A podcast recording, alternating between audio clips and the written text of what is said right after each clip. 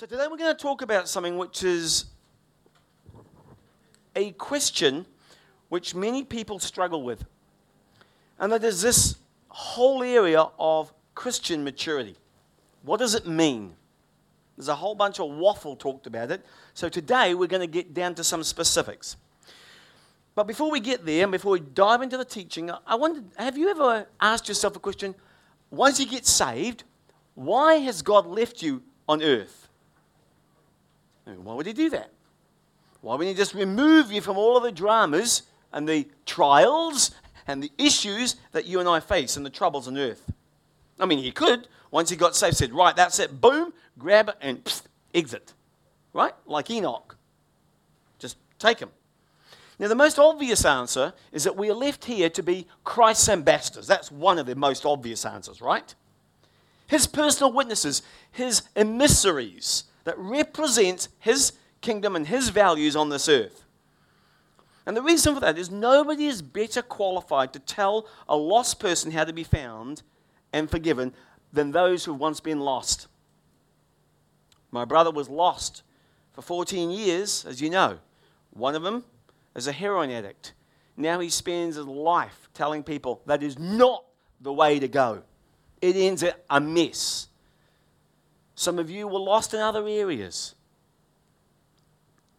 And nobody else is better qualified to help people get in the right direction than when you've gone down that. I've often been driving down the road and people are coming down and they're sort of like meandering around and I've gone down there, done a U-turn, come back, say, hey, it does not, that's a dead end down there. And so they typically turn around and go back because nobody wants to waste their life.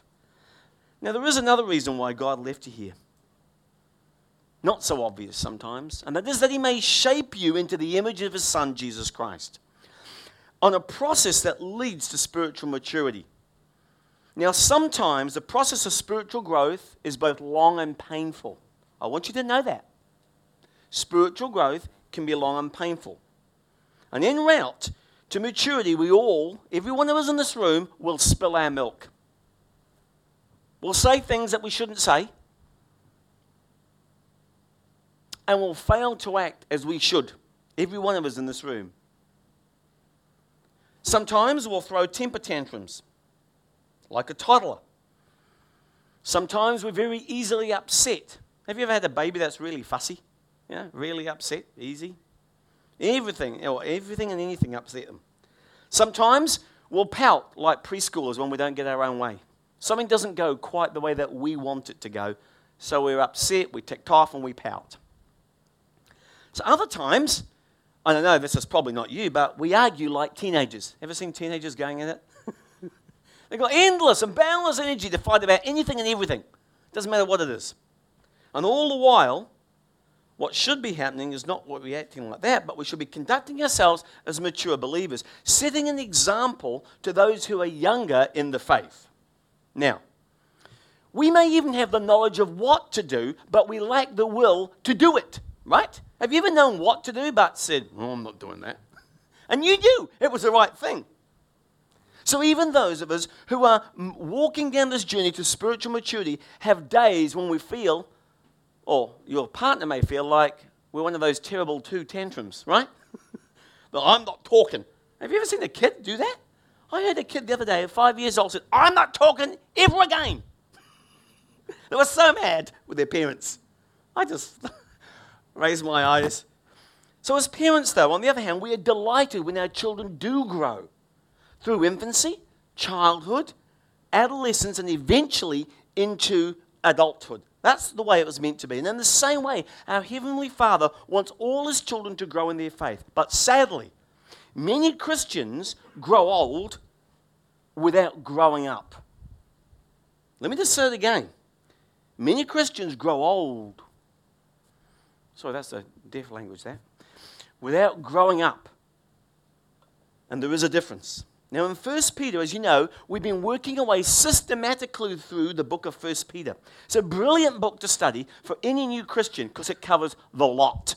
It co- there's nearly a topic that's hardly untouched in this area. 1 Peter 3 18 through 12, the Apostle Peter is summing up what he sees as a kind of lifestyle, behaviors, and habits your habits are very important. You may not, you know, what's a habit? Well, actually, habits are very important. They epitomize Christian maturity. And he's going to fire them out very soon. Now, these virtues provide you and me with a measuring rod. The other day, I was at the garage. Once my thing was fell out the gas, I thought, what the heck? I'll just pop the hood. You'll be glad to hear that, Calvin, and just check the, uh, check the oil was in the right place on the measuring rod. Make sure it wasn't running low. It's been a while since I looked at that, right?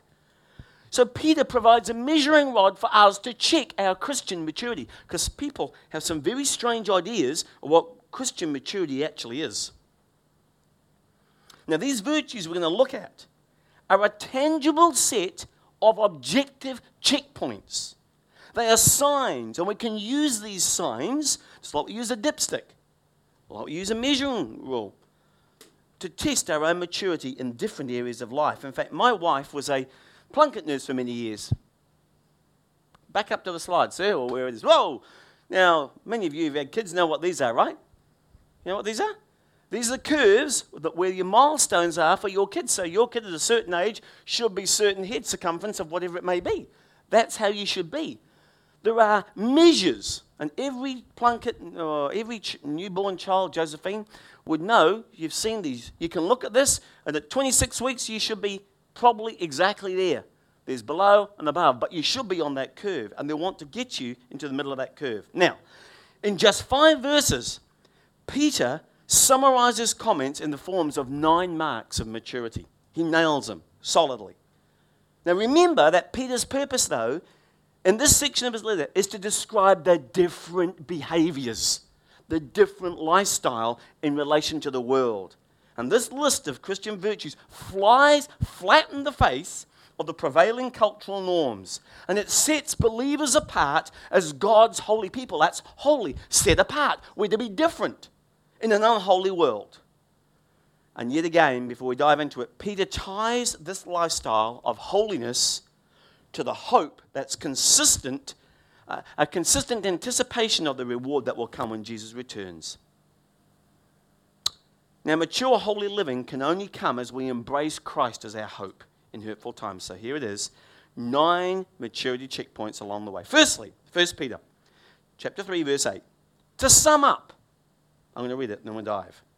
Let all be harmonious, sympathetic, brotherly, kind hearted, humble in spirit, not returning evil for evil or insult for evil, but giving a blessing instead. For you are called for this very purpose, that you may inherit a blessing. Verse 10 For whosoever desires, whoever desires to love life and see good days, let him keep his tongue from evil and his lips from speaking deceit. Let him turn away from evil and do good. Let him seek peace and pursue it. For the eyes of the Lord are on the righteous, and his ears are open to their prayers. But the face of the Lord is against those who do, who do evil. So let's dive in. Peter gives us these checkpoints towards maturity, but he starts with this phrase to sum up. You may want to circle that to sum up, the very first part. And this is not to conclude his letter, but summing up his previous teaching, where he's encouraging us believers to live with different attitudes and different actions. See, they were facing these people the battlefield of unjust treatment. Anybody ever felt that? Or unfair treatment by unjust governments, he talked about first. Then he talked about by unjust or unfair employers treating the employees poorly. And then, took, thirdly, we looked at the third section, which was all about the struggles in married life. Remember? He talked all about those three sections. So, Peter firstly sums up five building blocks for unity in verse 8 as Christians live like resident aliens in the world. Here we are. To sum up, let all be harmonious, sympathetic, three, brotherly, uh, brotherly kind hearted, and humble in spirit. In other words, not the me first attitude. It's all about me. First, number one, a like minded unity. He says, let all be harmonious. To sum up, let all that's everyone. That's you. That's me. That's in your family. That's in your marriage. Let all be harmonious. That is God's will. You may want to write down Psalm 100 and, was it, 33 verse 1? That's right. This quality refers to a oneness of heart, not pulling in two different directions. See, let me just say this to you. The Greek word for two is die, D-I. Die, if you have die vision, two visions, you have division. Make sense? If you have two different visions for your marriage, you got a problem. If you've got two different visions in your company, you got a problem. Let all be harmonious, oneness of heart, similarity of purpose and agreement on the major points. Now, unity is not the same as uniformity, where everybody looks and acts the same. Cookie cutter. That God loves variety. I love it. I look in my garden, there's all sorts of different flowers and scents and shapes and sizes. I love that. That's like God. Nor is it the same as unanimity, where everybody agrees 100% on everything.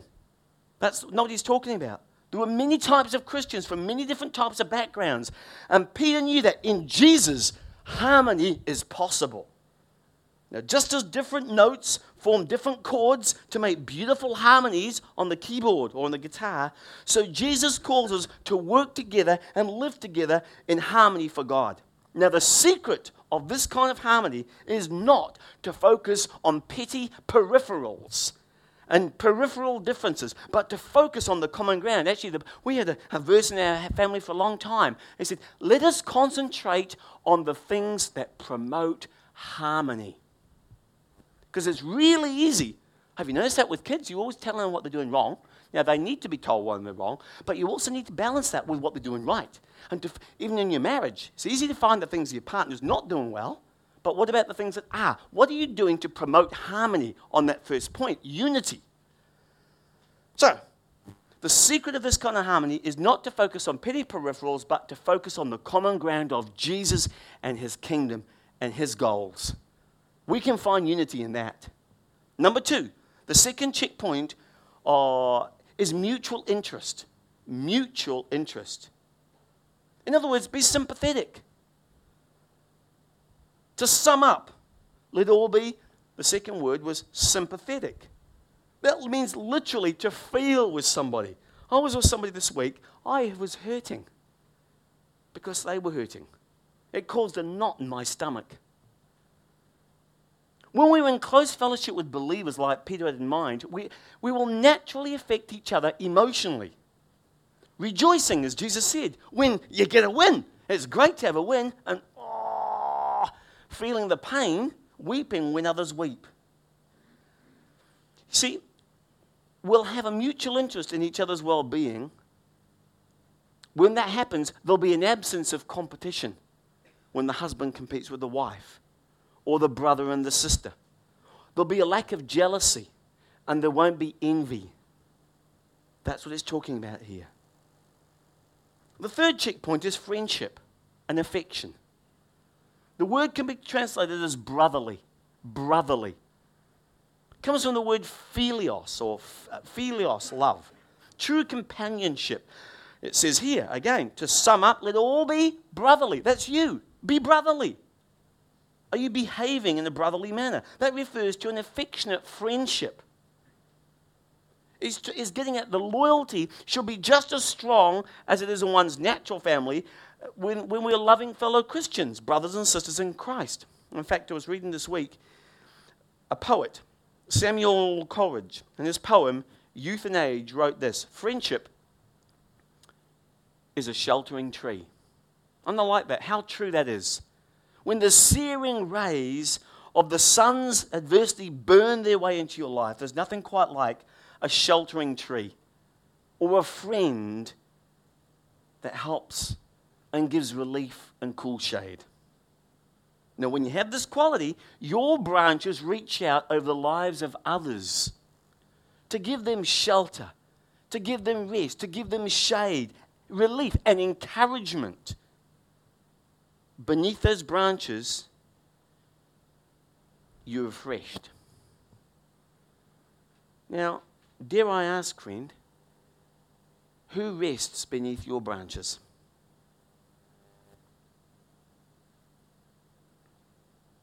The fourth checkpoint is a heartfelt compassion. a heartfelt compassion. This is encapsulated in the word kind heartedness.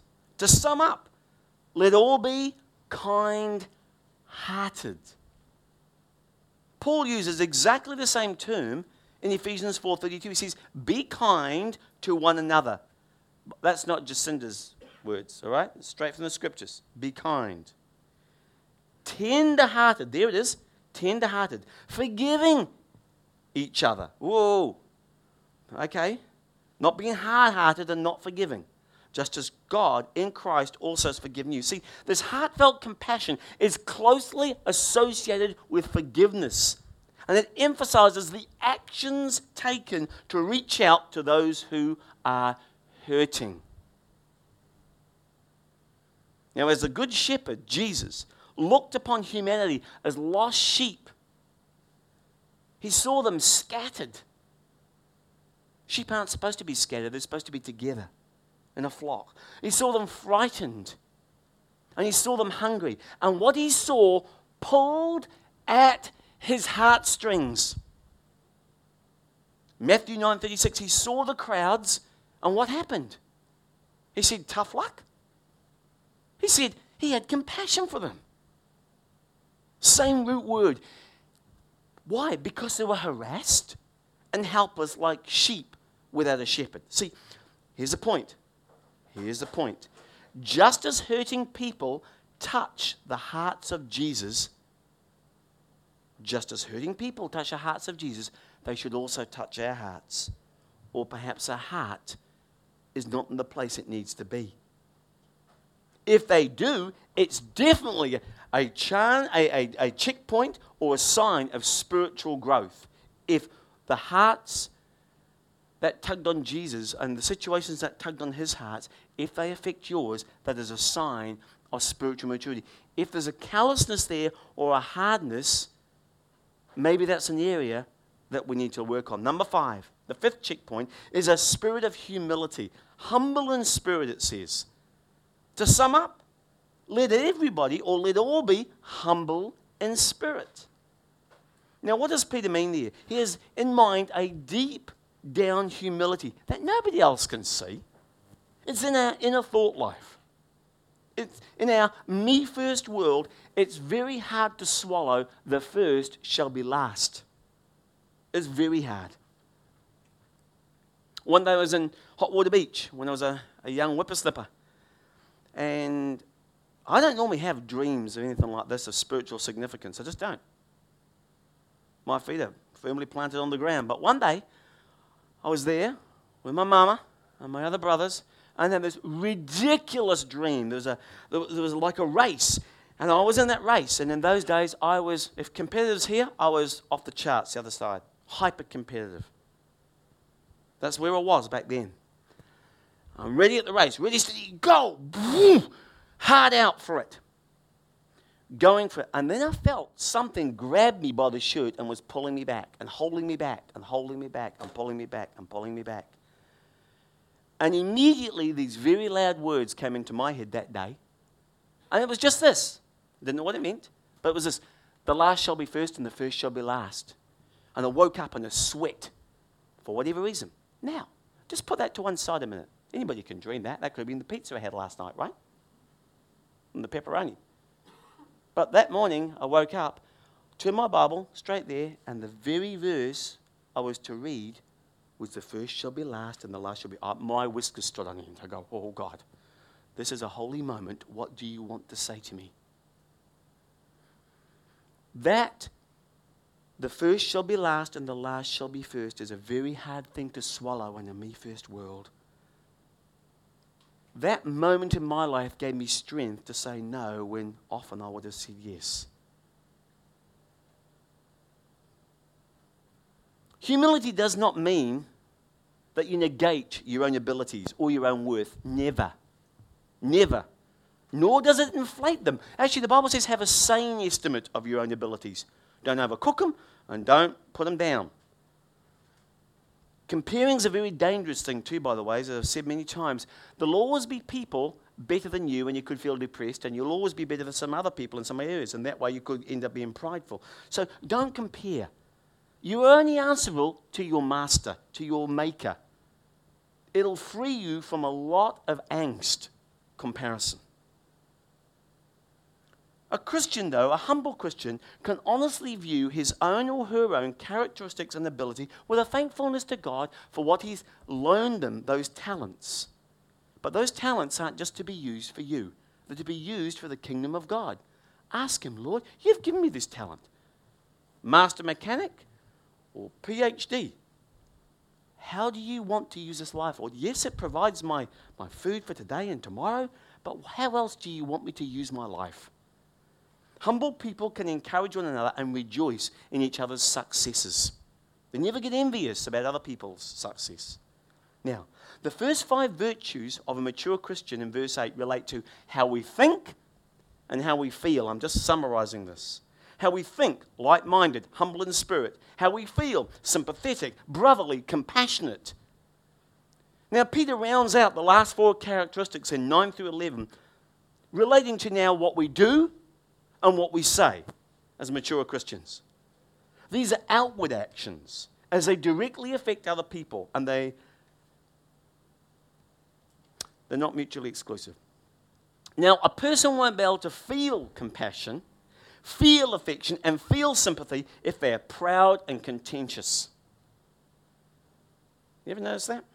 And a believer won't manifest virtuous words and deeds if their thoughts and their emotions are those of an immature Christian. It's all about me first. Mind and emotion and will, God wants to all grow together in a well rounded and balanced character that's not easily irritated. And that'll lead to a mature Christian character and will be attractive to unbelievers. Number six, the sixth quality is a forgiving nature. If you claim or want to be a mature Christian, you've got to get this one down. Not returning evil for evil or insult for insult, but giving a blessing instead, for you are called for the very purpose that you might inherit a blessing. 1 Peter 3 9. So this verse touches on all the important bases regarding forgiveness. Don't miss them. Notice here in that verse. The first thing that's said in that verse is refuse to get back or get even. If you're Richie, trigger finger Harry, sorry, yeah? Trigger finger Tom, we haven't got a Tom at the moment, that's all good. So trigger finger Tom, that's not the right thing. Two, restraining from saying anything ugly in return. Very easy to let fly. Let's bring this down in our own homes. Huh? That's what, this is where it matters. Returning good for evil. Not doing that. What we not returning evil for evil, but returning good for evil. That's a whole different ballgame. We just jumped up 10 levels there. Yeah, I may be able to shut it, but can I move good forward? Number four, keeping in mind that we're called to endure sometimes unfair and harsh treatment. That's what it comes with. Now, whenever the urge to get even comes into your life, it's important to realize that retaliation is a sign or signpost of adolescence. While restraint, restraint is a mark of maturity. Just because you can do something doesn't mean you say you should do something. Refusing to exact revenge when we've been injured is the first thing. Replying with a blessing, either in word and deed, is something very, very different. It's on another plane. Now, because we're being called to inherit a blessing, but because we do this because Christ has secured this hope, and we can endure evil insults with patience and grace. Number seven, the seventh quality, and this is a toughie, is to have a controlled tongue. A controlled tongue.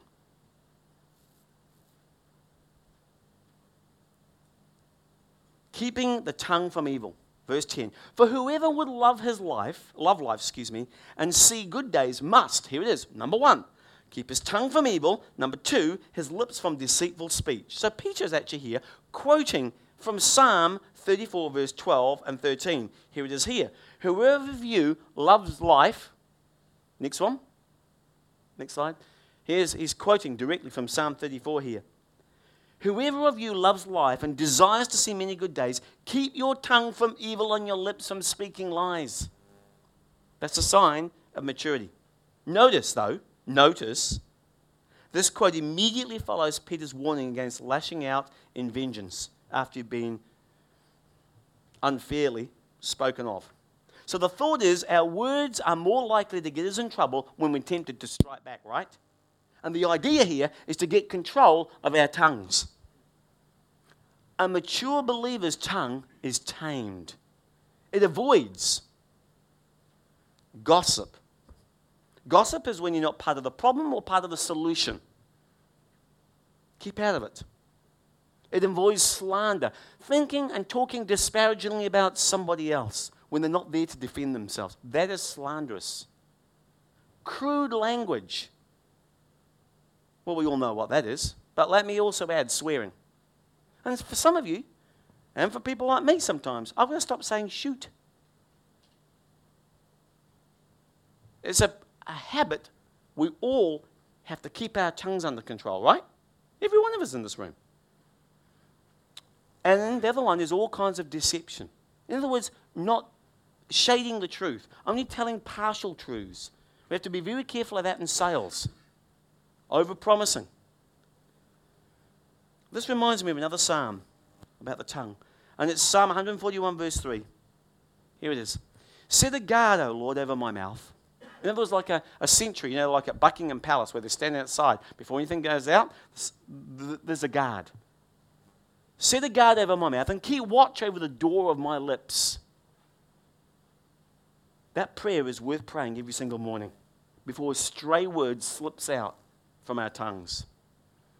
Now, once we pull the rein in our tongues, we are then to spur ourselves on to the final two qualities, which are purity and peace. The eighth quality of a mature Christian is a life of purity. Here it is it's turn away from evil and do good. 1 Peter 3:11. He must turn from evil and turn from evil. And he, Peter continues to quote from Psalm 34, verse 14 Turn from evil and do good. See, he's just quoting from there. Peter doubles down on his call for holy living.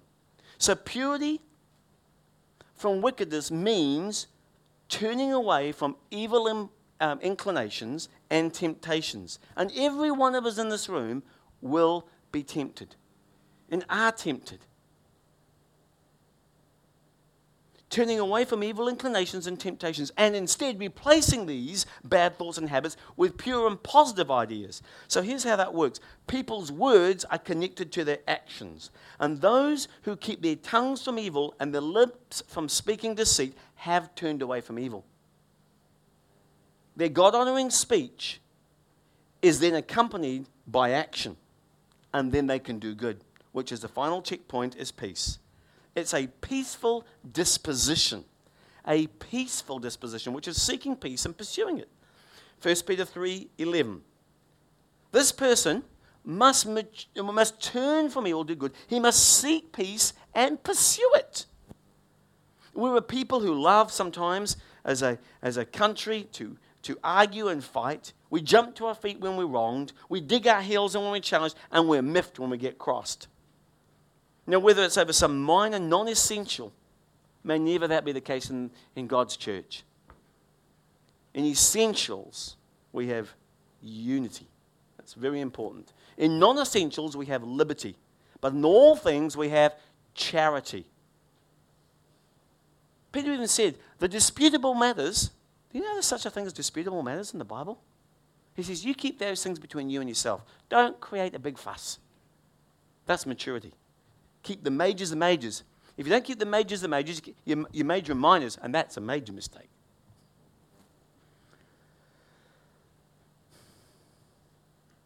Some, as you may reflect in your past life, you've noticed that some people fight over non essentials and skirmishes in relationships. And Christians can quickly rob each other of peace, on one hand. On the other hand, Instead of seeking peace and pursuing peace, they often pursue controversy or engage in open conflict. That's not what God wants. Instead, we should be the servants of the Prince of Peace and thereby reflect something of that peace in our hearts, in our marriages, in our families, and in our world that we work in and in our homes.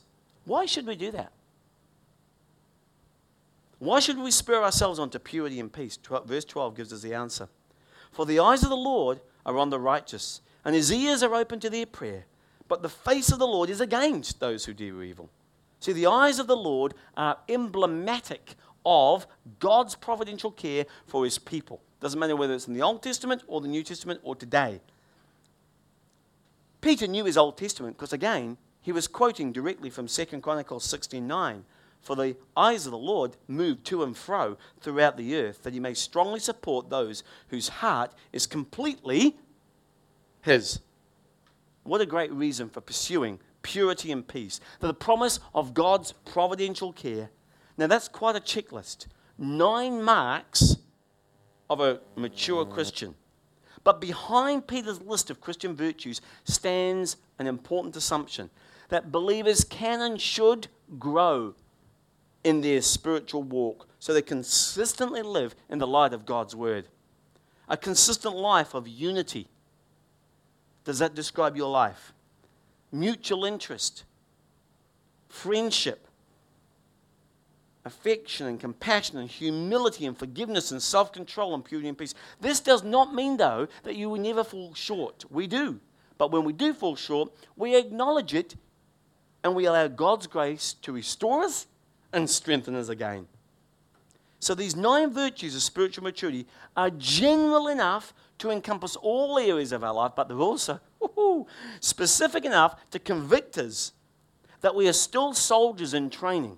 So, at the bottom of your outline there, I want to suggest why not take a few minutes later on today to examine yourself under the yardstick of 1 Peter 3 8 through 12 to measure your own spiritual growth in those particular areas.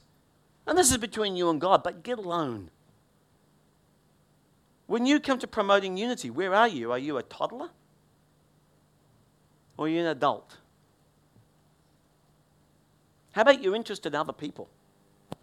Me, me, and my first. How about friendship and an affection? Are you giving that to anybody else outside your own family? How about humility? Or forgiveness? Ooh, I think we could all work on that one, right? A controlled tongue. Do you ever say things that you regret? Would you like to have a cleaner and purer speech? Do you pursue peace?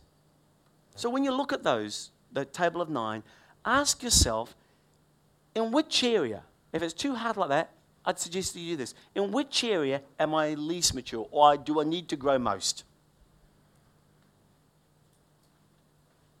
And then what could you do to quote to grow up in that area? Let's pray. Father, you have called us to grow as Christians into, into all aspects of Jesus, who is our Savior. Holy Spirit, thank you that you've given us everything that we need for life and godliness to escape the corruption of this world. Holy Spirit, help us to know you more personally, to grow in our faith and our habits to become more like your Son Jesus in our attitudes, in our words, in our deeds. Father, you've called us to be different and to stand out. As light in a confused and troubled world, as a city on a hill, pointing people towards you. Would you help us live in a different way, Lord? In the name of the matchless Son of God, Jesus Christ, our Lord and Savior.